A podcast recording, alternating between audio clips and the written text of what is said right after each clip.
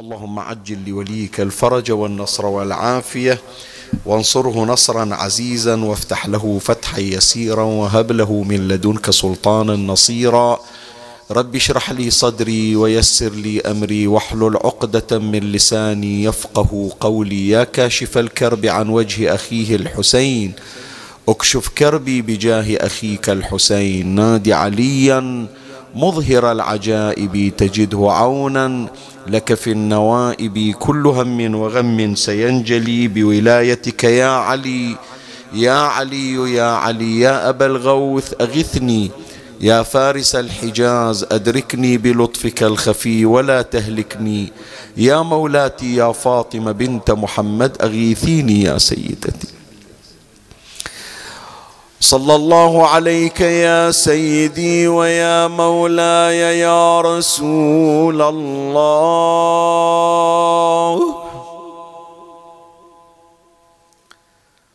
صلى الله عليك وعلى آلك الطاهرين.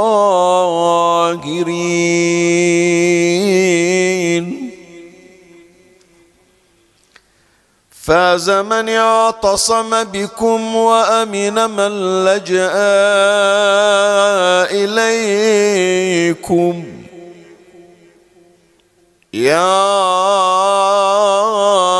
ليتنا كنا معكم سعادتي. فنفوز فوزا عظيما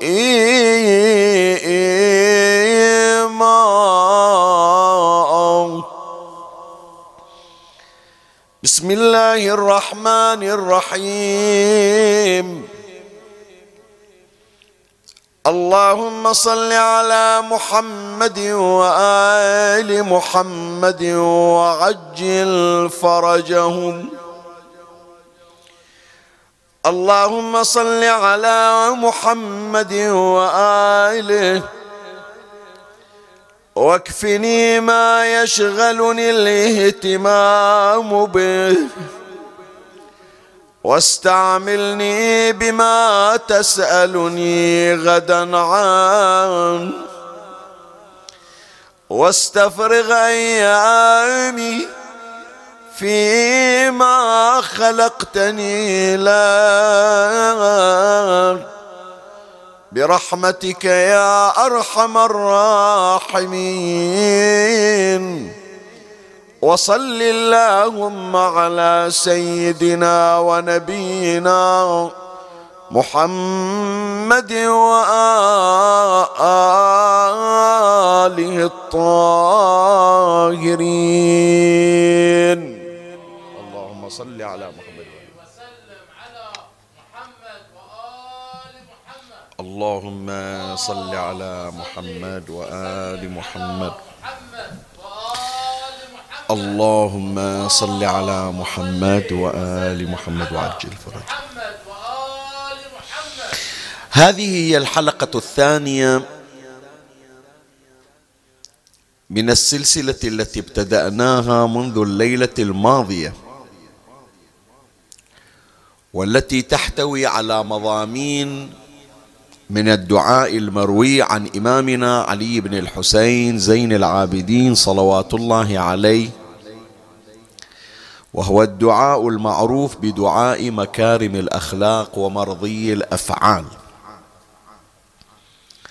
وفي هذا المقطع الإمام علي بن الحسين عليه السلام يستنهضنا ويحثنا ويربينا على أن نكون اناسا مميزين في حياتنا. هناك أناس يأتون إلى هذه الدنيا ويخرجون وهم مغمورون. أهل البيت عليهم السلام يريدون منا أن نكون اناسا مميزين. والتميز قد يأتي على نوعين. النوع الأول هو النوع المذموم والذي مع الأسف يتعاطاه سائر الناس. هو يريد أن يكون مميزا هو يريد أن يكون متالقا. هو يريد أن يكون بارزا ومظاهرا إذا حضر في محفل من المحافل. ولكنه لا يهتدي إلى هذه الطريقة. كيف يكون شخصا مميزا؟ فلهذا البعض يريد أن يبرز بلباسه. بعضهم يريد أن يبرز بالحاشية المحيطة به وبالبطانة يعلم أنه خواء يعلم أنه مفلس يعلم بأنه لا يمتلك محتوى يفيد الآخرين. لكن هذه الرغبة في داخله تنازعه. كيف ألفت الأنظار؟ كيف أكون أنا المبرز في هذا المجتمع؟ فعند وسائل الوسائل مادية ودنيوية حتى ولو أظهرته لفترة سرعان ما تذهب. لا. أهل البيت عليهم السلام يطلبون منا التميز الحقيقي. أنت بمقدورك دون أن تبادر لإظهار نفسك يظهرك الله عز وجل ويظهرك محتواك ويظهرك فعلك ويظهرك رصيدك الذي أنت تنطوي عليه. فمن هذا المنطلق خلنا نشوف التميز الذي يدعونا إليه الإمام. سلام الله عليه. أنا لازلت معكم في التمهيد والمقدمة. شوف وين أوصل إليك. بالتدريج وين أريد أوصل وياك. كأنما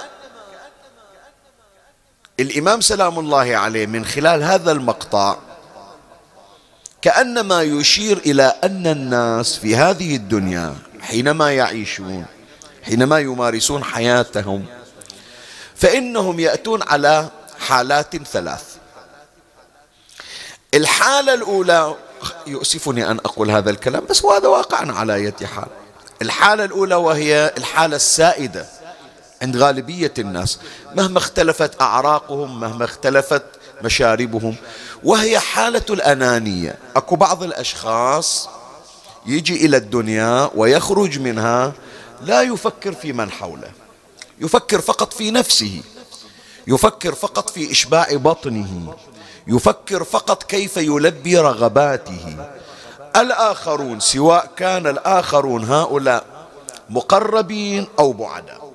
يعني من نقول مقربين نقصد أن من المقرب الأرحام من المقرب الأسرة من المقرب الجيران من المقرب أبناء المنطقة.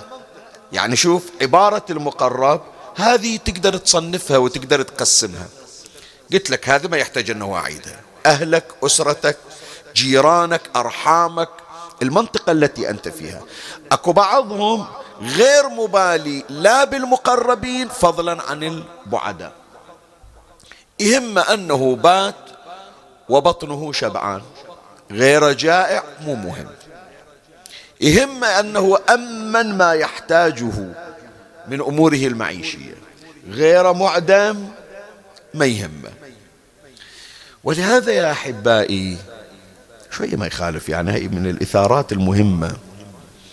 أكو بعض الحالات أكو بعض الحالات هي مؤشر على وجود داء ومرض نفسي وأخلاقي. هي الحالة تشوفها أنت حالة طبيعية حالة سائدة. لكن هي ترى مؤشر على أننا نشتكي من مرض أخلاقي بحاجة إلى علاج وبحاجة إلى تقويم. مثلا خلي أذكر لك هذا المثال. شوف مثلا لما الكل واقف عند إشارة. وتنفتح الإشارة وتصير حالة تسابق. كل واحد احسن كل واحد يريد إيه، يسبق الآخر ويكون هو قبل غيره. عندنا إحنا مثلا يعني ما أدري يمكن آه، المثل اللي راح أذكره الآن كأنما مثل خاص بينا إحنا ويا جارتنا الشقيقة المملكة العربية السعودية.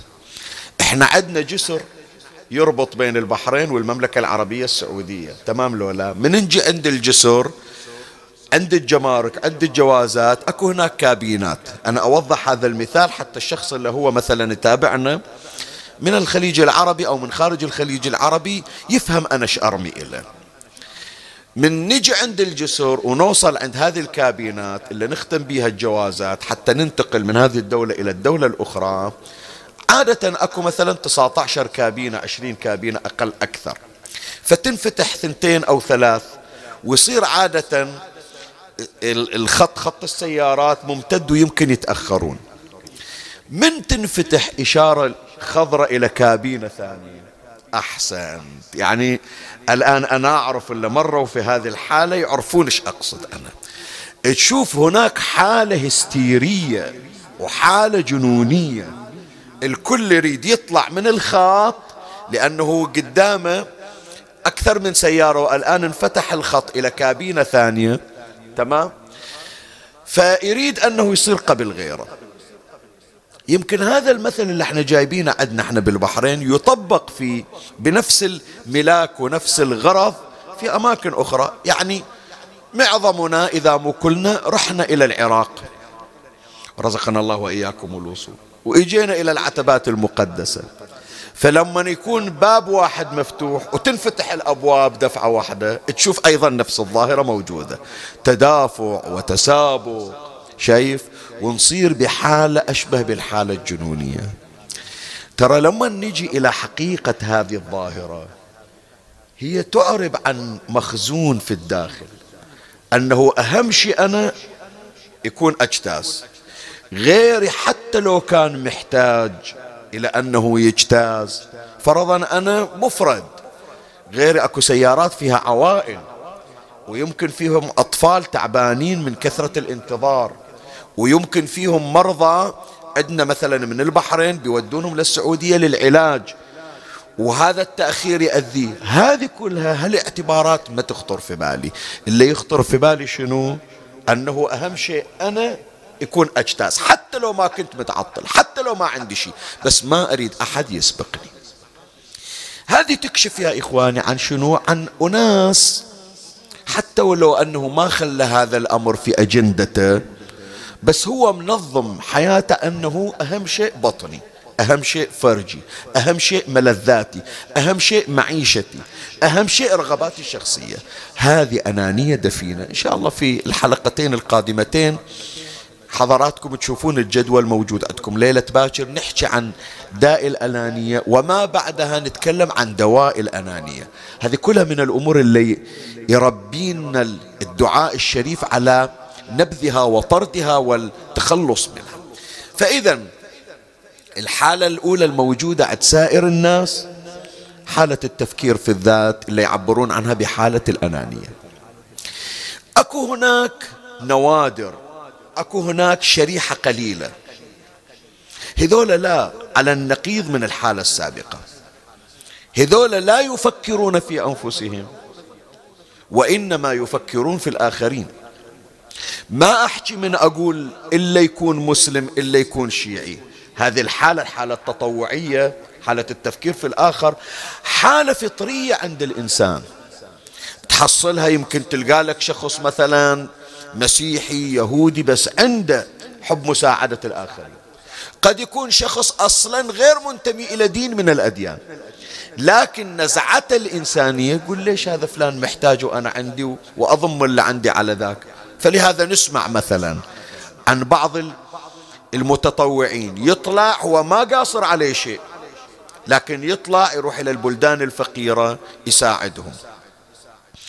ما أدري يعني المثل هذا يصلح أنه نستعرضه لو لا بس يمكن أكو بعض من الأشخاص يتحسسون من نسوق النماذج الإيمانية يقول هذا كأنما الكلام خاص فقط إلى المتدينين لا مو فقط للمتدينين يمكن إحنا بالدرجة الأولى لأنه إحنا عندنا سادة وقادة يربونا على هذا الحس وهم محمد وآل محمد صلوات الله عليه. اللهم صل على محمد وآل محمد.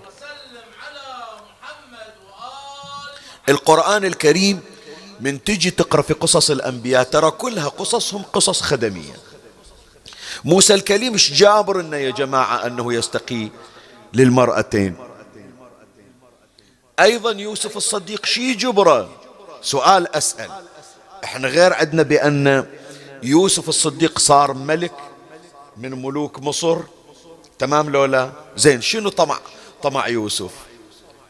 يريد أنه يعوض عند عقدة نقص مثلا بدل الطرد اللي حصله الجريمة اللي, ارتكب اللي ارتكبها إخوته ذبوا في البير وتالي يبيعونه بثمن باخس وتالي يشتغل في قصر العزيز وتالي ياكلها سبع سنوات في السجن يريد يعوض النقص حرمان الطفولة بأنه يصير ملك ويتنعم في الذهب. لا مو هذا. وإنما استخدم هذه الوظيفة لخدمة الآخرين. وحقق ترى ما حصل منها شيء يوسف الصديق أبدا. نبي الله سليمان عليه السلام. نبي الله سليمان الذي سأل ربه أن يهبه ملكا لا ينبغي لأحد من بعده إيش كان يتمنى يعني يحصل؟ حتى من نسمع إحنا عن قصوره وعن عرشه الذي بنى وعن اللي كانوا يخدمونه من عفاريت من غير عفاريت حتى أن الملوك يتشرفون بالدخول عليه مثل بلقيس ملكة سبأ.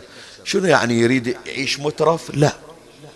هذا اللي تسمع عنه سليمان ترى يزرع بيده يحصد الحنطة بيده يطحن بالرحى بيده يخبز لنفسه. هو هذا اللي تسمعه كأنما عايش عيشة الفقراء لكن بمظهر الأغنياء. وليش مظهر الأغنياء؟ يأتي إن شاء الله إن وفقنا أن نتناول عن شخصية سليمان أنه أرادها كوسيلة ليس إلا. وظيفتهم وظيفة خدمية. حتى إذا جئنا إلى أمير المؤمنين سلام الله عليه. يعني. تصور أمير المؤمنين وراح يمر إن شاء الله ذكر أمير المؤمنين عليه السلام في هذا المجلس. وظيفته كلها وظيفة شنو؟ خدمية. اليوم بالله عليك أسألك أمك المقربة اللي هي أعز الناس على قلبك لو تقول لك بس أريدك هذا كم فص ثوم أريدك تفر؟ لا لا يما ما إلي خلق. أنا أخذ ريحة الثوم وتصير بإيدي توني سابح توني حاط الطيب العطر. لا لا لا مع العلم أنها أمك. أمير المؤمنين عليه السلام يطلع إلى السوق يجي عند ميثم التمار يقول له ميثم ترى جايين ينادونك أهلك يريدونك بالبيت. يقول ما الدكان شلون أخليه؟ قالوا أنا شنو وظيفتي؟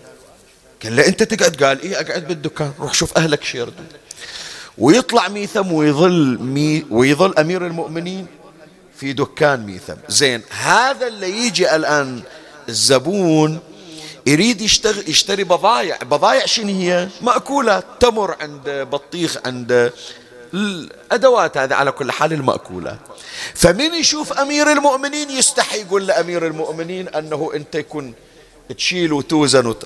لا بنفسه أمير المؤمنين. يمد يده إلى التمر ويأخذ التمر. الدبس يصير بإيده وكذا. يقول له أنت أمير المؤمنين. وظيفتي وظيفة خدمية. يروح أمير المؤمنين عليه السلام إلى إلى أبي نيزر ابن النجاشي وعند مزرعة اسمها البغيبغة. يشوف أبا نيزر تعبان يقول ليش عندك؟ يقول له والله يا أمير المؤمنين جاي أحفر عين والظاهر أكو صخرة وكل ما جبت من العمال يساعدوني على اقتلاع الصخرة أو كسرها الصخرة جدا كبيرة فيقولون ما يسوى الشغل كم راح تعطينا يعني؟ درهم درهمين التعب هذا يتطلب أكثر فإحنا ما لنا خلق نتعب أنفسنا. شوف لنا شغلة أوفر فيأتي أمير المؤمنين بنفسه حتى ورد في الروايات أنه يتصبب عرقه. ليش؟ مع العلم ما محصل شيء لكن يخدم شخص مثل أبي نيزر ابن النجاش. وظائف أهل البيت وظائف خدمية. هذا قسم ثاني من الناس الذين يعيشون وهم يفكرون في الآخر بل لعلهم يقدمون الآخر على أنفسهم. زين كم حالة صارت عندنا؟ ثنتين. أجي حالة ثالثة أرقى من الحالتين. أرقى من الحالة الثانية شيخنا؟ أرقى من ذولا اللي يفكرون بس في الغير ما يفكرون في أنفسهم؟ إيه أرقى من عندها وهي الحالة التي يشير إليها الإمام زين العابدين عليه السلام في دعاء مكارم الأخلاق. هذول مو بس يفكرون في الآخرين يعني يخلون أنفسهم في الصفوف الخلفية ويخلون الآخرين في الصفوف الأمامية. لا. هذا يعتبر نفسه بأنه جاء إلى الدنيا ليؤدي مهمة الله تبارك وتعالى اختاره لها.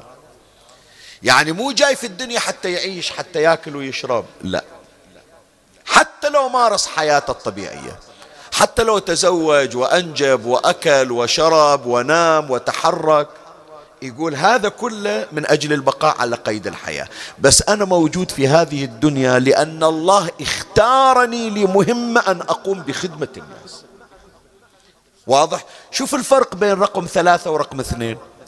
رقم اثنين يقول أنا حالي حال الناس. بس قبل لا أبدي بنفسي أبدي بغيري. بس إذا خلصت من عندهم إذا شفت بأن خدمتي للناس بتجي على حسابي لا والله. عيالي أهم إخواني أهم. بس أنا أذكرهم دولة نعم أقدمهم على نفسي لكن ما أقدمهم على المقربين. الخطوة الثالثة أو المرحلة الثالثة أهم من المرحلة الثانية. أصلا ما نقيسها بالمرحلة الأولى؟ مرحلة الأنانيين. المرحلة الثالثة هذول يعتبرون أنفسهم جنودا لله خدما لله. من يجي يقول أكو ملك هذا الملك موكل بالأرزاق هذا ملك موكل بالأمطار. هذا ملك موكل بالأرواح هذا ملك موكل بقبض الأرواح هذا ملك موكل بكذا يقول ليش الملك يصير أحسن من عندي؟ إذا إحنا عدنا بأن الإنسان أفضل من الملك إذا اتقى الله عز وجل.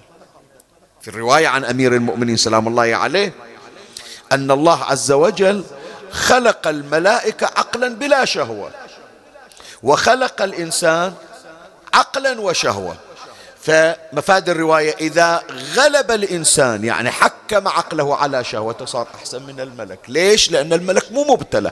أنا المبتلى وتحديت شهوتي وقدمت العقل. كان بمقدوري أني أرتكب المعصية لكن قلت أشتري رضا الله فأصير أنا أفضل من الملك بل ما الملك يخدمني. الملك يصير خادم إلي. فهذا الملك اللي يخدم الناس ليش تصير عنده وظيفة من عند الله وأنا ما تصير عندي الوظيفة؟ شايف؟ حط بالك للكلمة. حط بالك. يمكن هاي لو لو أكشف لك الورقة ما موجودة بالتحضير لكن هذه من فيوضاتهم صلوات الله عليه السلام عليك وعلى ملائكة الله المحدقين بقبرك الشريف المستغفرين لزوارك. عدل لولا. مو هذه عندنا في الزيارة؟ تمام. هذول ملائكة كم عددهم؟ أربعة آلاف ملك. إجوا لنصرة الحسين الحسين عليه السلام بأبي وأمي قال لهم ما أريدكم تنصروني بس ما ترجعون خايبين. أريد من عندكم شغلة. شنو الشغلة؟ تقيمون عند قبري تستغفرون لزواري. الله. زين. الآن كلنا نتمنى أنه نصير خدام للحسين لو لا زين. شنو الخدمة اللي تريد تسويها للحسين؟ بس فكر. شيخنا أريد أطبخ. شيخنا أريد أسوي شاي للزوار. بعد. شيخنا أريد أصير رادود. شيخنا أريد أصير خطيب. شيخنا أريد أصير عندي موكب. أريد أصير عندي حسينية. هل فكر أحدنا أن يخدم الحسين لأن يكون أحد الأربعة آلاف ملك فمهمته أن يستغفر لزوار الحسين ولشيعة الحسين. أحد فكر هذه في الخدمة اللي اختار منها الحسين أربعة آلاف ملك. أحد فكر قال ليش الأربعة آلاف ملك يصيرون أحسن من عندي؟ شوف أنا هذا كله هي من الأسرار من أنوارهم صلوات الله عليهم. هذول الأربعة آلاف ملك لا واحد منهم عنده مضيف ولا واحد عنده موكب ولا واحد سوى غوري شاي يوزع على الزوار. لكن شغلته شغلته شنو؟ اللهم اغفر لفلان اللهم اغفر لفلان اللهم اغفر لفلان شغلتهم هذه يستغفرون للزوار ولشيعة الحسين لأن هذا مما يرضي الحسين عليه السلام. فلو أنه أنت حضرتك على الأقل في شهر رمضان خليت لك ولو بمقدار ساعة تستغفر لشيعة الحسين. تستغفر لشيعة محمد وآل محمد صلوات الله عليهم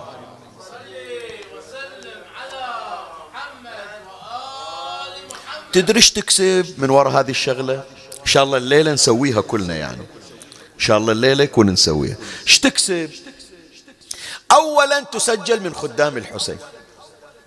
شيخنا إحنا وين نصير الآن خدام الحسين؟ المواتم مسكرة تصير خادم للحسين وانت ببيتك. زين. سجلت من خدام الحسين؟ مو بس من خدام الحسين. تصير من أحد الملائكة الذين يستغفرون للزوار فكل زائر للحسين إذا سلم على الملائكة المستغفرين سلم عليك كل زائر يزور الحسين. ليلا نهار. لأن السبب في السلام على الملائكة يا جماعة شنو؟ مو لكونهم ملائكة. وإلا أكو ملائكة موجودين فوق بالسماء إحنا ما سلمنا عليهم. ليش سلمنا على الأربعة آلاف؟ لأنهم تلبسوا بخدمة الحسين عليه السلام وهي الاستغفار لشيعة الحسين. فأنا يوم جيت زاحمت الملائكة. قلت أنتوا أربعة آلاف خلوها أربعة آلاف واحد. حسبوني من عندكم وأنا راح أستغفر.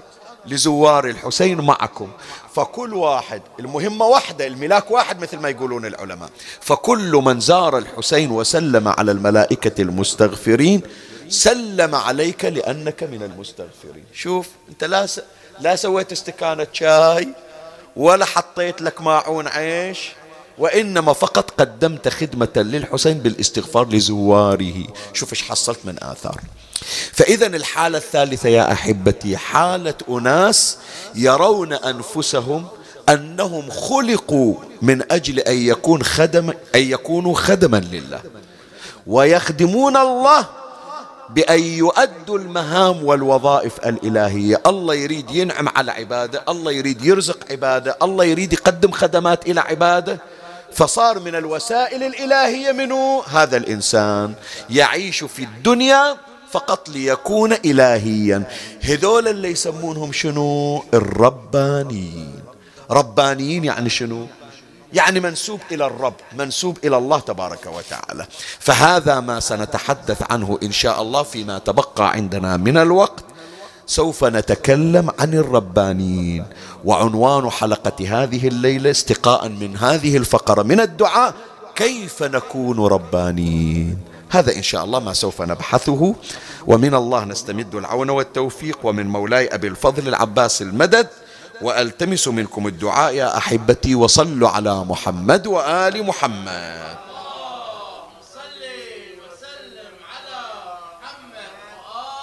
اللهم صل على محمد.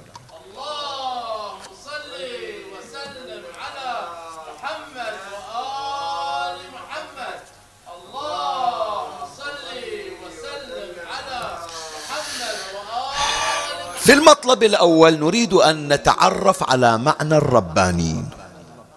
هذا المصطلح اللي ذكر القرآن.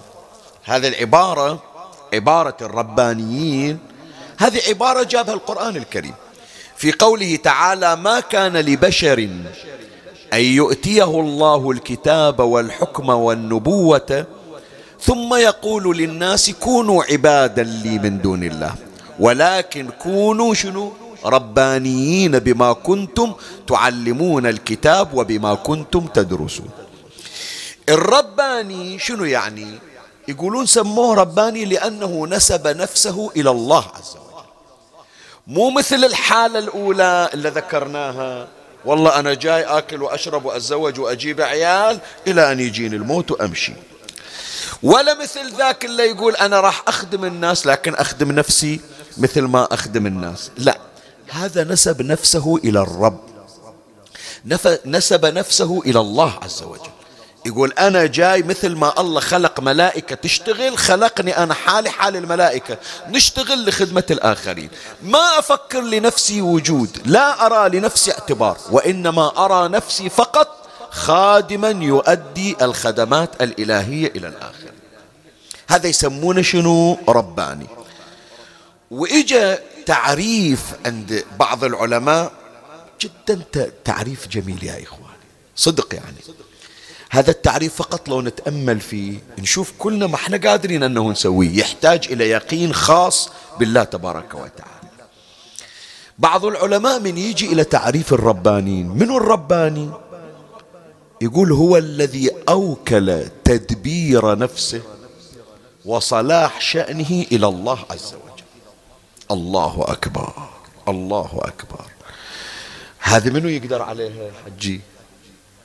أنا الآن أقول لو ما أشتغل باموت جوع حتى إحنا من نجي نعلم أولادنا شو نقول لهم؟ اتعب على نفسك.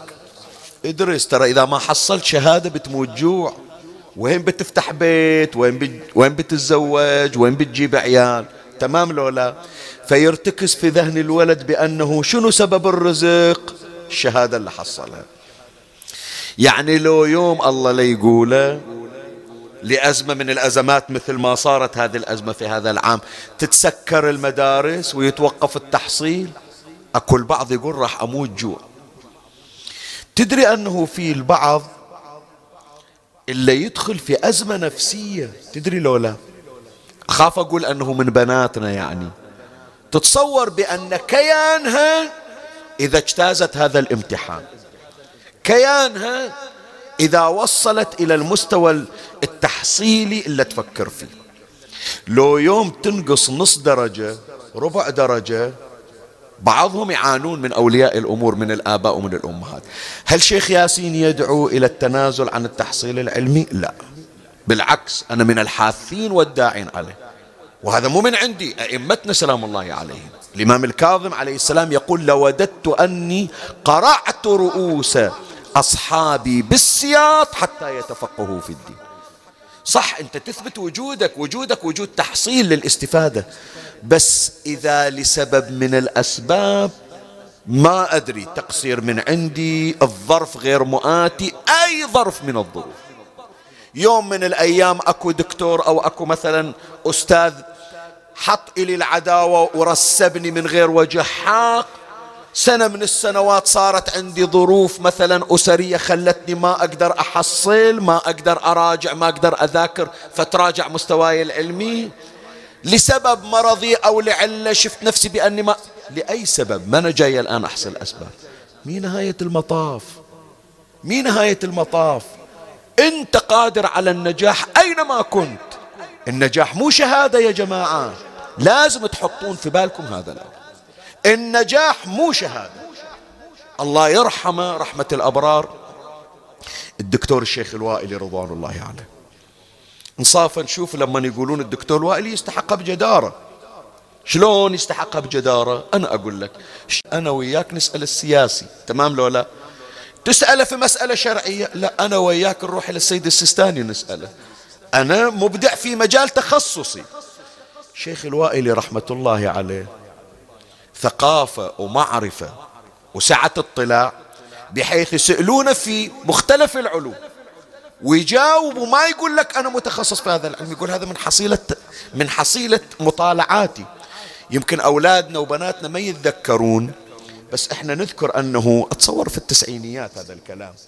كان هناك لقاء للشيخ الوائلي في قناة القناة بعد ما أدري موجودة لو لا اسمها الاي ان ان كان هذا اللقاء عبر الفضائيات أول ما صارت الفضائيات. الاتصالات التي تجي إلى سماحة الشيخ الوائلي رحمة الله عليه أسئلة أصلا ما إلها ربط بالمنبر وما إلها ربط برجال الدين. أسئلة تجي في مختلف العلوم ويجيب عليها بتفصيل وإحاطة ومع ذلك يقول لهم يا جماعة ترى أنا مو متخصص. اسألوا المتخصصين وإنما هذا حصيلة اكتساب معلومات من الصبا حتى الآن. فمن يجي إلى شهادة الدكتوراه؟ هو يقول يقول أنا أعتز بكوني خطيب خادم للإمام الحسين عليه السلام. وإلا الشهادة الشهادة ما تصنع الفرد. أنت معرفتك ثقافتك اطلاعك تحصيلك الإضافي. حتى الجامعة يا إخواني الجامعة تعلمكم مو أنه أحفظ الكتاب وأمتحن. وإنما يعلمك شلون تطلع على المصادر والثقافات الأخرى. وتكون لنفسك حصيلة. وإلا لو صرنا إحنا عباد مناهج وأوراق يوم إلا الامتحان يتبدل على المنهج أظل مفلس ما عندي شيء. واضحة الفكرة؟ فهذه رسالة خصوصا في هذا الشهر يا إخواني. رسالة إلى أنه إحنا نكون منتجين. رسالة أنه لا نتصور بأنه نهاية المطاف لما أرجع في درجة أو درجتين. يوم مثلا الأستاذ مثلا يتهكم علي ويطلعني أو يفصلني وأعيد السنة مين نهاية المطاف؟ وإنما نحن نعتقد بأن الله عز وجل هو الذي يدبر أمورنا. تعبت على نفسي تعبت على تحصيلي وسددني الله تبارك وتعالى فتفوقت في الامتحان. والله إذا ما نجحت هالسنة راح ينجحني في سنوات أخرى. فالأسباب كلها مجرد أداء مهمة واضحة الفكرة؟ الأسباب كلها مجرد أداء مهمة ليس إلا وإنما تسليمي دائما بأمر الله عز وجل. زين. هذا هو معنى الرباني. من يقولون فلان رباني يعني شنو؟ يعني يقول أنا صح أديت اللي علي لكن كل شؤوني مدبرة من الله تبارك وتعالى. هذا يسمونه رباني. وإلى هذا يا أحبتي اجى أهل البيت يدعونا إلى أن نكون ربانيين. مو أهل البيت عليهم السلام. قبل أهل البيت لا يجون. الأنبياء مهمتهم. 124 ألف نبي ورسول. شغلتهم شنو؟ يجون يعلمون الناس كيف تتصل بالله. اسمعوني أولادي اسمعوني يا بناتي. اسمعوني يا إخواني أينما كنتم. شو يريدون من عندنا الأنبياء؟ يريدون من عندنا نكون أنبياء صغار. شنو يعني أنبياء شيخنا شلون أنبياء صغار أنا أصير نبي إيه؟ أنا هذه الكلمة قايلينها في مجالس متقدمة وأريد أكررها لأنها الآن وقتها شهر رمضان. أنت يا رب الأسرة أنت يا الأب أنت نبي صغير في بيتك. ولدك الصغير إيش درى عن القرآن؟ أعطى القرآن جيب له تفسير الميزان عشرين مجلد للسيد العلامة الطباطبائي خليه يشرحها إيش درى مسكين؟ جيب له موسوعة السيد الخوئي خليه يشرحها ما يدري. زين. إلزم ولدك أبو سبع سنين قول له بابا روح إلى شيخ ياسين خليه يعلمك الصلاة. لا, ما ما لا أقدر أجي إلى الشيخ وأخاف استحي من عنده. لكن معلومات محمد معلومات علي معلومات فاطمة معلومات الحسن والحسين معلومات الأئمة معلومات الفقهاء والمراجع معلومات المنبر الحسيني أنت يا الأب تاخذها وتلقنها بأسلوبك إلى أولادك الصغار. فصار منو النبي؟ واسطة النبي منو؟ أنت. أنت الأب. أهل البيت والأنبياء هكذا يدعوننا. يقولون إحنا نعلمكم ثم ترتبطون بالله تبارك وتعالى. وخلي أقرأ لك الآية حط بالك للآية. ما كان لبشر أن يؤتيه الله الكتاب والحكم والنبوة. يعني الله اختار نبي من الأنبياء. سواه نبي. هالنبي يوم صار نبي شي يريد من الناس. يصيرون عبيد إلى شوف الآية. ما كان لبشر أن يؤتيه الله الكتاب والحكم والنبوة ثم يقول للناس كونوا عبادا لي. يلا أنا النبي أريدكم واحد ينظف نعالي واحد يغسل هدومي واحد يطبخ إلي. لا. شي يريدون من عندنا الأنبياء والأوصياء؟ ثم يقول للناس كونوا عبادا لي من دون الله ولكن كونوا ربانيين. مثل ما أنا أخلصت لله عز وجل فاختارني الله لأن أكون نبيا أنت تعب على نفسك فتكون مقربا إلى الله عز وجل. تاليها تعاليم الأنبياء إرشادات الأنبياء من تنقلها الناس تستجيب لك كأنهم يسمعون من أبي القاسم محمد صلى الله عليه وسلم.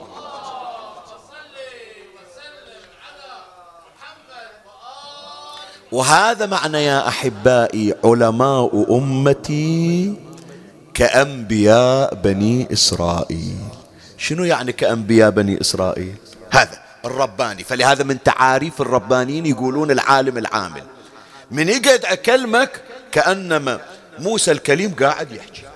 كأنما عيسى ابن مريم قاعد يحكي. يؤثر في الناس ويغيرهم كتغيير الأنبياء للناس. خلي أتجرأ شوية. أكو نص آخر للرواية. مو علماء أمتي كأنبياء بني إسرائيل. هذا مشهور الحديث كأنبياء بني إسرائيل. أكو نص آخر علماء أمتي شنو؟ خير من أنبياء بني إسرائيل. إيه أكو نص بهذا التعبير يجي. نعم أكثر نص متداول كأنبياء مشابهة. بس أكو نص آخر يمكن أقل رتبة مو مشابهة مفاضلة. خير من أنبياء بني إسرائيل. طبعا شيل من عندهم أولي العزم كموسى وكعيسى. تمام؟ شلون خير من أنبياء بني إسرائيل؟ كم من أنبياء قطعوهم. كم من أنبياء أحرقوهم. كم من أنبياء قعدوا سنوات ما قدروا يسوون شيء. جيب واحد من العلماء قعد شهر شوف شو يسوي. قعد شهر عند من التأثير إذا ارتبط وإذا تعلق بالله عز وجل وأخذ من فيوضات أهل البيت يصير عنده قدرة ما يحتاج أنه واحد يجي حرقة أو مزقة باللحم. بمجرد أن يؤثر يؤثر في الآخرين. تعالوا اقرأوا في قصص علمائنا يا إخوان. أكو واحد من علمائنا خلي أذكر لك هذه القضية. يسمونه شيخ عبد الكريم الجزائري. شيخ عبد الكريم الجزائري احفظوا الاسم. ومن أجيب القصة راح أذيلها بحكاية مؤلمة يعني تغث مثل ما شيخ عبد الكريم الجزائري نقل التشيع وما يحويه التشيع إلى البلدان التي لا تعرف عنها شيء. سافر إلى فلسطين سافر إلى مصر. في مصر اجى إلى كثير من الأشخاص اللي مع الأسف غذتهم الأقلام المأجورة على أن الشيعة يسب يسبون ويشتمون ويرون بأن جبرائيل أخطأ حينما نزل على محمد وكان ينبغي أن ينزل على علي. وكثير من هذه الخزعبلات اللي تلقتها بعض النفوس. قعد الشيخ عبد الكريم نقل لهم تشيع جعفر ابن محمد الصادق. الغريب يقولون أن طه حسين لما اجتمع في ذلك المؤتمر قام وجاء هو مكفوف طه حسين كما نعلم. قال ودوني إلى ودوه إلى إجا صافح إيد شيخ عبد الكريم ثم أخذها. قال هذه ثاني يد أقبلها بعد يد والدي. أقبل إيده. يقول هذه ثاني يد بعمري ما مقبل يد أحد إلا يد يا أبويا. واليوم أقبل اليد. ليش يقول؟ لأنه أنا بالمعلومات اللي عندي صححت لكثير. هذه منو اللي سواها؟ واحد من علمائنا شيخ عبد الكريم. زين. الآن أقول لك الحكاية اللي تغث الحكاية اللي تأذي.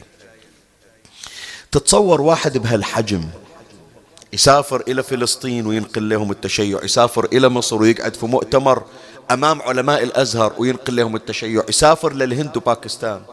تتصور يوم اللي توفى كم واحد شيعه؟ شو تقول؟ بس حط في حسابك يعني. تقول لي ألف مثلا عشرة آلاف. شيء مؤلم. أربعة أنفار إلا شيعوا والناس يتفرجون على جنازتي. مقدر عند الآخرين. لكن مع الأسف بعض الأشخاص لا يرى له وزنا ولا يرى له شأنا. فإذا شاهدنا وين؟ أن هؤلاء هم الربانيون الذين اتصلوا بالله عز وجل فصاروا مؤثرين ومغيرين للآخرين. فإذا الأنبياء يدعونا إلى أن نكون ربانيين. أهل البيت عليهم السلام. ما يريد من عندك تفكر بأنانية ولا يريد من عندك بس أنه تقاسم الناس وتشاركهم لا. إذا وفقت أن تكون من أهل الحالة الثالثة. شنو الحالة الثالثة؟ يعني جندك الله لأن تكون سببا لحوائج الناس. هذه وين نقراها؟ تقرونها إن شاء الله ليلة باكر. من تجون إلى دعاء كميل المروي عن أمير المؤمنين سلام الله عليه. يعني. كلكم يا القاعدين والويانا بالبث تحفظون العبارة حتى أطفالنا لكن بس تأملوا فيها. قو على خدمتك أحسن جوارحي. واشدد على العزيمة جوانحي. وهب لي الجدة في خشيتك شوف إيش أقول لك والدوام في الاتصال بخدمتك. الله يحتاج واحد يخدمه؟ اللي يحتاج الخدمة الفقير أو العاجز. الله لا هو فقير هو الغني المطلق ولا هو العاجز لأنه على كل شيء قدير. بس أنت تخدم عباد الله تكون تخدم الله. وشوف كلمة أمير المؤمنين سلام الله عليه. هذه حطها الآن في أنا في الدقائق الأخيرة راح أختم. أريد هذه ترتسم في ذهنك. وهب لي الجد في في خشيتك والدوام في الاتصال بخدمتك. شيخ ياسين أنت خادم الحسين؟ إن شاء الله أكون خادم الحسين. متى تخدم الحسين؟ أخدم الحسين في محرم. أخدم الحسين في شهر رمضان. أخدم الحسين من بيت حج عبد علي الدعيسي يقرون وأجي أقرأ. زين لين خلص المجلس وقفت الخدمة؟ من ترجع إلى البيت خلصت الخدمة. يلي عندكم مضيف أيام عاشوراء أيام الزيارة من تخلص أيام الزيارة وموسم الزيارة وتسكر الموكب. خلاص ما يسمونك خادم الحسين؟ فلهذا هذا هاشتاج خلوه عندكم. هذا هاشتاج إن شاء الله تسجلونه. مثل ما بناتي الله يوفقهم ويستر عليهم ويقضي حوائجهم.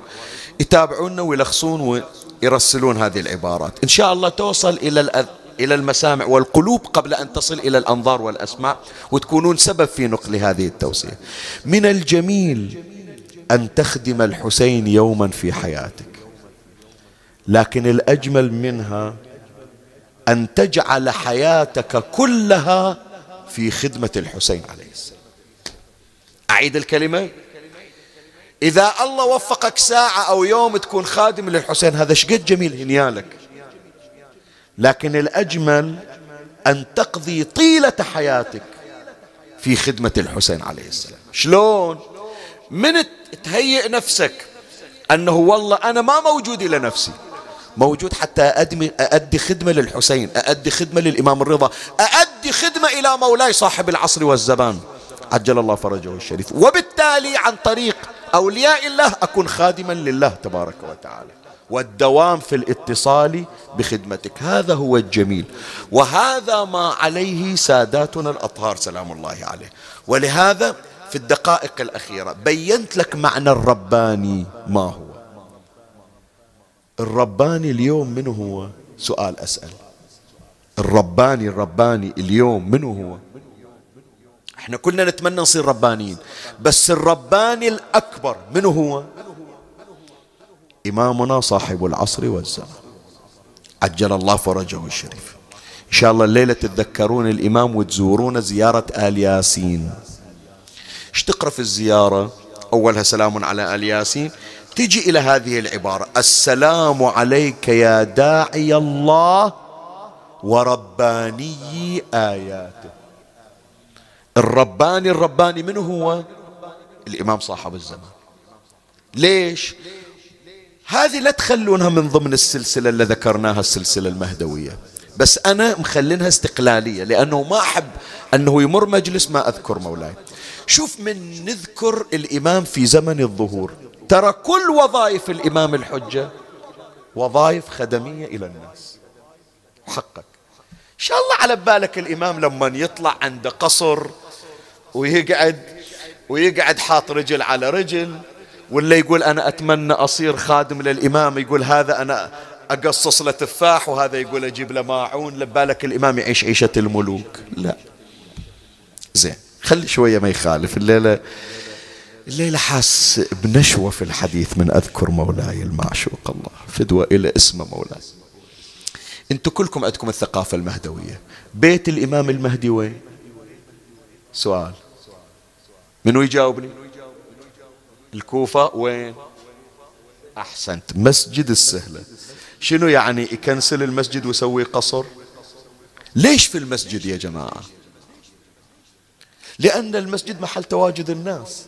فاللي عنده حاجة يروح لهناك. يعني الإمام حتى راح لا يذوق طعم الراحة. مو هو هو وعائلته. وإلا كان سوى له قصر والله طول هالمدة مغيب خلي شوية أرتاح.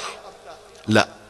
راحة الإمام في خدمة الناس. فلهذا حتى النوم حتى الارتياح العادي ما موجود عنده.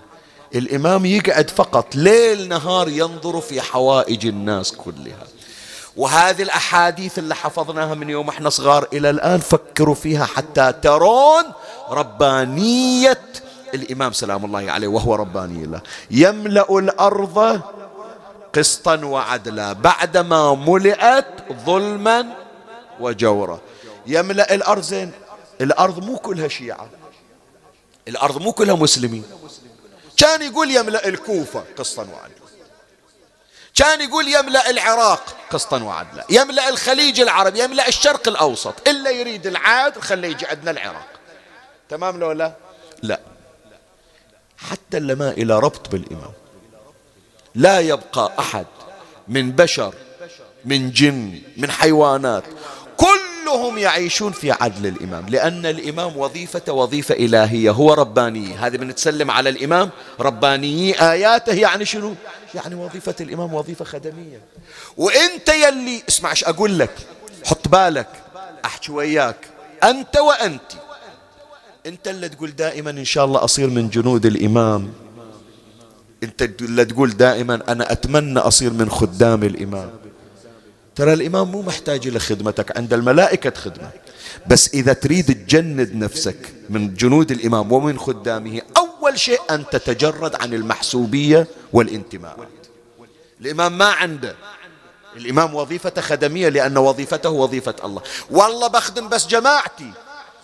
إلا من حزبي إلا من جماعة المقلد المرجع الديني مالي. الباقين خليه يشوف ربعة من جماعته هم يخدمونه. لا إذا ما تصلح تصير خادم. إذا تريد تصير من خدام الإمام أن تعطي عدوك اللدود كما تعطي وليك الصديق. تقدر تقدر سؤال أسأل. فلان اللي فنشني من الشغل من يجي يطلب من عندي حاجة أعطي مثل ما أعطاني مثل ما أعطاني مثل ما أعطي ولدي أقدر فلان اللي صار له مدة يشتمني ولا يقول لي من أشوفك راح راح أفضحك قدام الناس. أقدر أنه أعطيه مثل ما أعطي؟ الشخص اللي يحبني صعبة.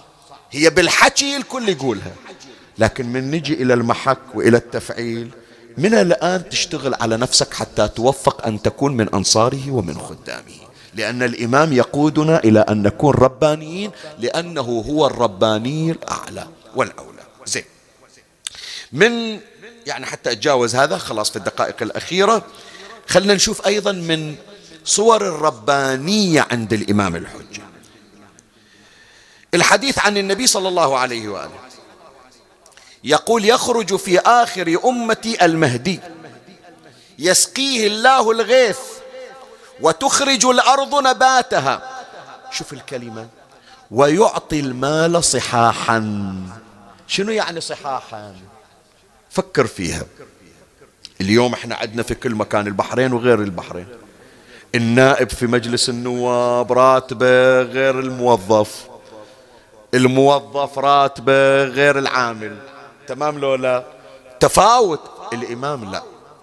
صحاحا يقول أنه يقسم المال صحاحا بالسوية ماكو فرق. فلان سيد فلان عامي فلان مسلم فلان مو مسلم فلان كذا. عدل الإمام يشمل الجميع ويقسم المال صحاحا بالسوية ويسعهم عدله حتى أنه يأمر مناديا ينادي من له حاجة إليه. لا يقول المهدي بس مال الشيعة مال المسلمين. يملأ الأرض قسطا وعدلا. زين. أيضا يقول رسول الله صلى الله عليه وآله يخرج في هذه من أجمل الروايات. يخرج في آخر أمتي المهدي. يسقيه الله الغيث وتخرج الأرض نباتها ويعطي المال صحاحا وتكثر الماشية وتعظم الأمة. شنو يعني تعظم الأمة؟ كنت أنا أفسرها أنه إحنا الكل ندخل في الإسلام وفي التشيع.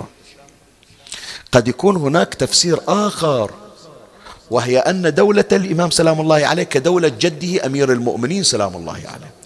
أمير المؤمنين لبالك عطاء وخيره وشفقته بس على الشيعة بس على المسلمين؟ مر عليه قصة اليهودي إلا مر عليه الإمام؟ لولا شاف رجل يهودي مسن قاعد على الطريق ماد إيده. يسأل ابن أبي رافع علي ابن أبي رافع خازن بيت المال. يقول له ما هذا؟ قال له سيدي يهودي هذا مو مسجل عندنا. لو مسجل كان مشينا إليه قال استخدمتموه شابا ونبذتموه شيخا. يوم هو شاب تستفيدون من صحته ما قلتون يهودي ولا غير يهودي. الآن يوم شيب ما وراء منفعة شلتون اسمه. أعطوه أجروا له مالا وأدرجوا اسمه في عط وأجروا له عطاء من بيت مال المسلمين. حرص أمير المؤمنين عليه السلام على اليهودي مثل حرص على مالك الأشتر وعلى قنبر خادم. هكذا هو عدل إمامنا صاحب العصر والزمان. تعظم أمته يعني شنو؟ يعني حتى اللي يجي إلى الإمام ياخذ خير الإمام مثل ما ياخذ هذا السيد هذا المرجع هذا الخطيب هذا الرادود هذا ال... كلهم يتوزع عليهم عدل الإمام. هذه هي الربانية عند الإمام الحجة. طيب ختاما كيف نكون ربانيين بمعنى آخر كيف نكون منسوبين إلى الله؟ شيخنا شلون نصير إحنا خدام الله؟ أمر عليها سريعا ما أشرح فيها وما أفصل. أول شيء حتى تكون ربانيا لا بد أن تهتم ببراءة ذمتك. لتصير ذمتك مشغولة ويا الله ويا الناس. طهر ما في ذمتك من استحقاقات توفق إلى أن تكون ربانيا وهذا اللي قريناه في الدعاء أول المجلس. واستعملني بما تسألني غدا عنه. فكر فيها.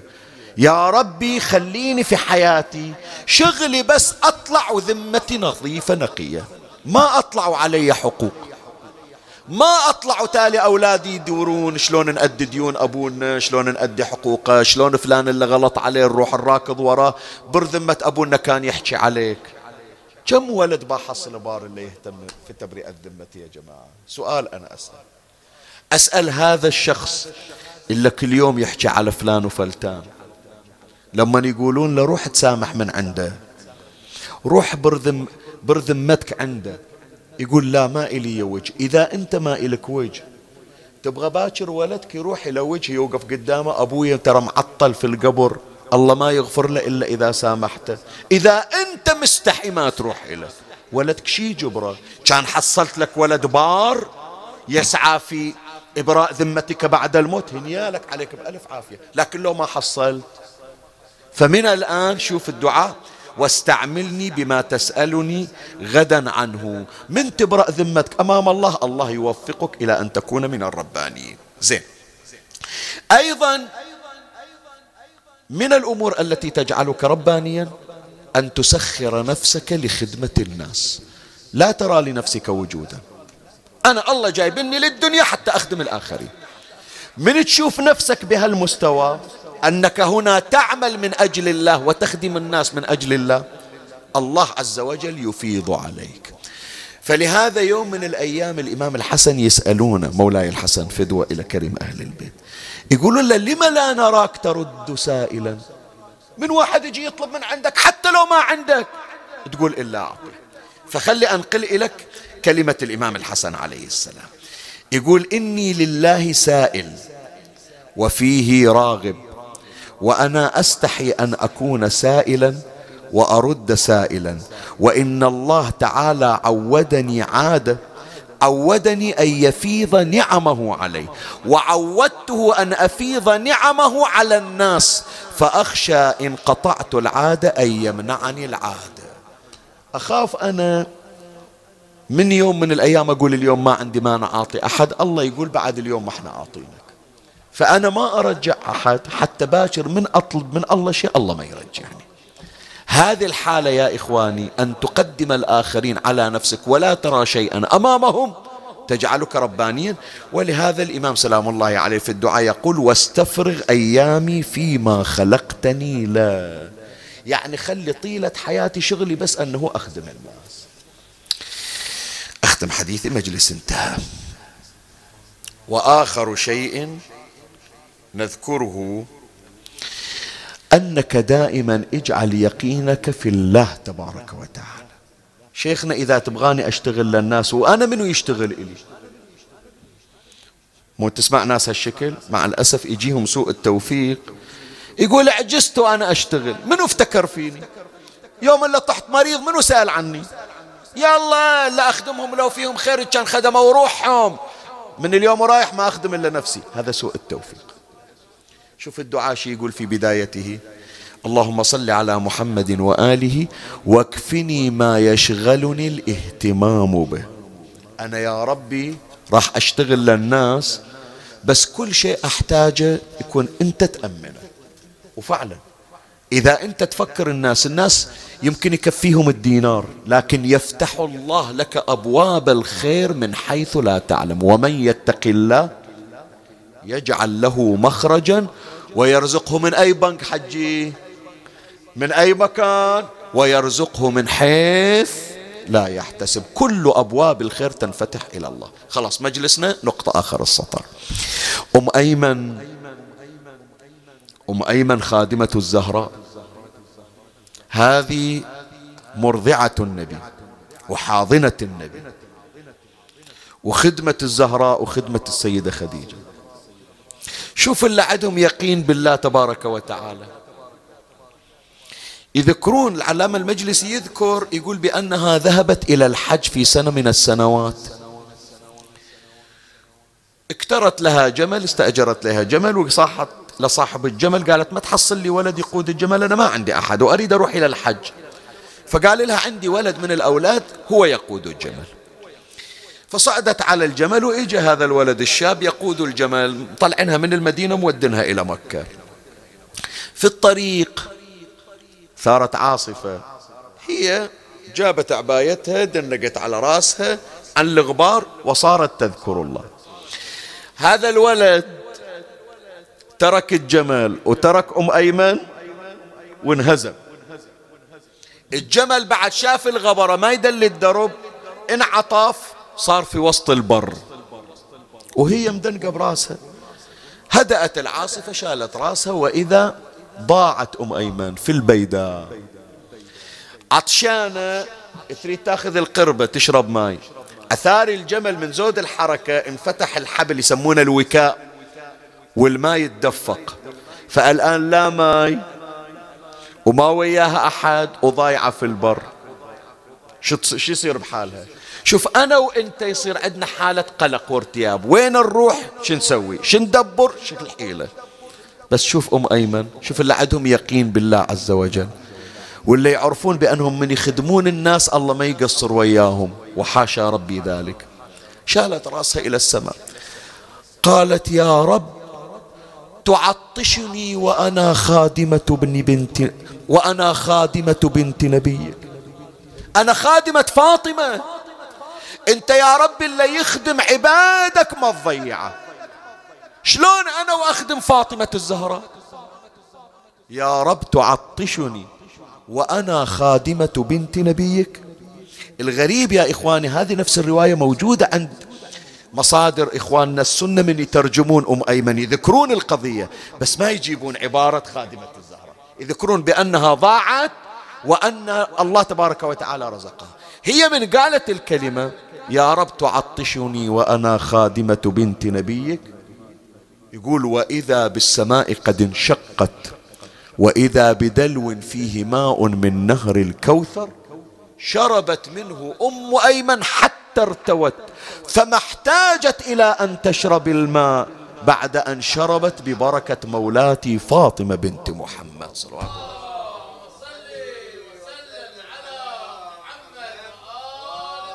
هذا يا إخواني كله في نهاية المطلب حتى نبين أن اللي الله يوفقه إلى خدمة الناس هذا الله يتكفل بكل شؤونه. انت حنيت على عيال الله على عباد الله الله يضيف عليك الحنان. فلهذا تنفتح لك أبواب الرزق. اسألوا اللي خدموا الناس. اسألوا اللي سعوا. شلون انفتحت لهم أبواب الرزق من حيث لا يشعرون؟ زين أنا أسأل سؤال. هذه أم أيمن خدمة الزهرة.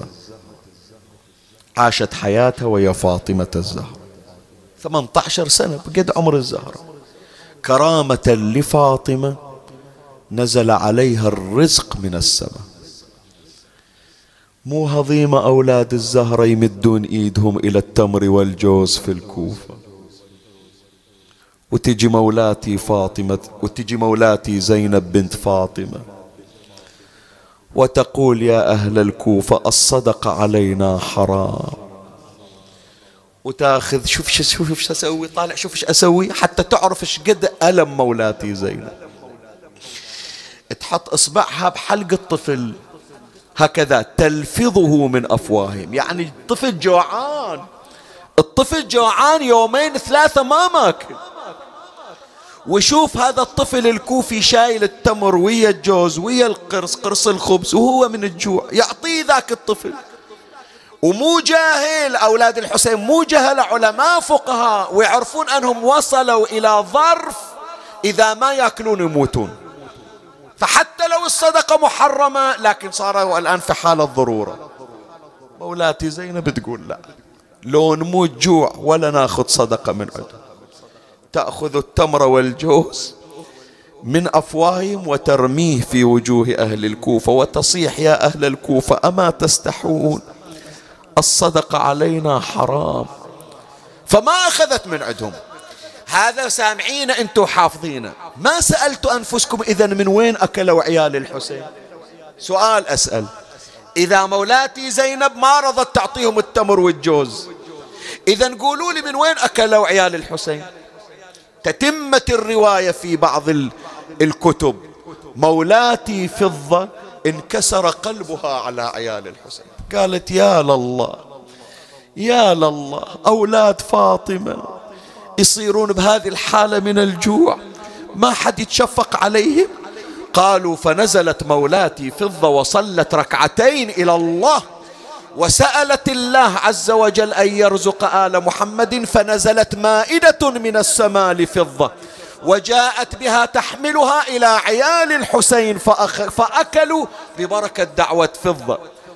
بس أقول إذا قلب فضة انكسر على عيال الحسين. مولاتي زينب شي يصير بحالها؟ وهي تنظر إلى عيال الحسين. ودموعهم جارية على خدودهم. وتصيح مولاتي زينب. لا والد لي ولا عم ألوذ به ولا أخ لي بقي أرجوه ذو رحمي. أخي ذبيح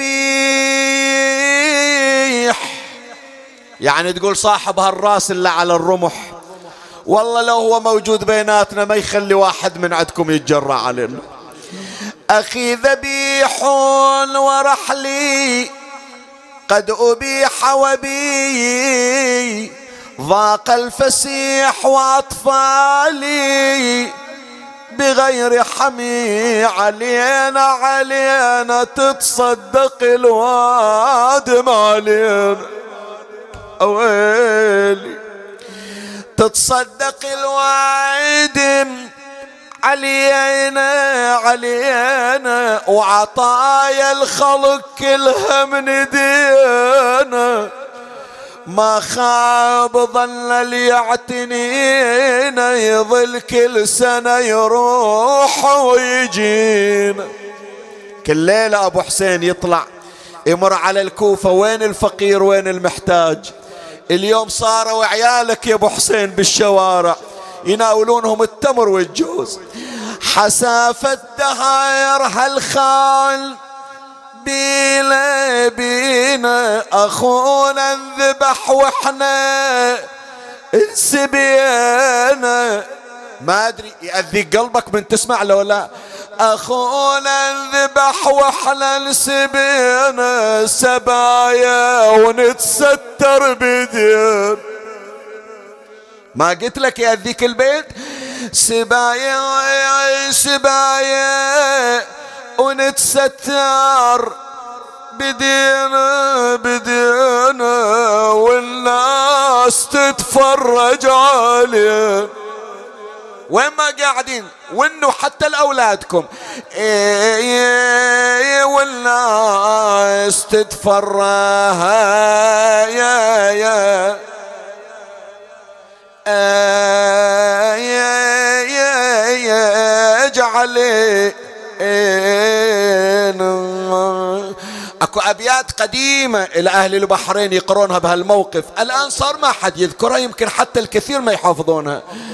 ويلي ويلي صدت بحسرتها على النسوة والأطفال. تاخذ الزاد من ايدهم والدمع همال. وتصيح يا ولادي أنا أدري الجوع. قتال لكن تراه حرم أجدنا علينا. قالها يتيم ومدمع بالخد بادي أدري يا عم حرم أجدنا الهايدي لكن يا عم الجوع أنا فتت فادي إن كان عندك زاد يا عم طعمين. أنا أحكي ويا الأمهات الحنونة. إلا ولدها من يجيها قبل الأذان يقول يما والله عطشان يما والله جوعان وتقولين له ساعة ساعة يأذن وبعين أعطيك الماء وأعطيك الفطور. هذا أنت تراشينه بساعة. قولي لي موت مولاتي زينب وتسمع الأطفال والنون قدامها. شي يصير بحالها؟ ذبنا يا عمه وانطوينا طي الثياب جوع وضرب وحبال وتسير على اقتاب عمة والمشتكى لله ولأبويا داحيل. باب ما بين هالعدوان ضيعنا أبونا. وينك يا علي؟ وينك يا حلال المشاكل؟ أنا ضيعني الوالي وخلاني غريبة. لا أهل عندي ولا بلد يمي. قريبة قريبة عنيش دعوة يا علي مطول. الغيبة ما تنجف زينة وهي عدها نساوي. بيت الدعاء كلنا بصوت واحد بقيت محيرة وأصفق بلد عيدة عيدة. بقيت محيرة واصفق بليده لا عباس ظل عندي. أحيم الضايعات بعدك ضعنا. في يد النائبات حسرى بوادي. اللهم صل على محمد وآل محمد. اللهم سلمنا لشهر رمضان وسلمه لنا وتسلمه منا. فلا ينقضي عنا إلا وقد غفرت لنا. اكتبنا فيه من عتقائك من نار جهنم يا الله. اللهم عجل فرج إمامنا صاحب العصر والزمان. شرفنا برؤيته وارزقنا شرف خدمته. ترحم على أموات وأموات الباذلين والسامعين والمؤمنين في مشارق الأرض ومغاربها. أوصل لهم ثواب هذا المجلس وبلغهم ثواب الفاتحة تسبقها صلوات.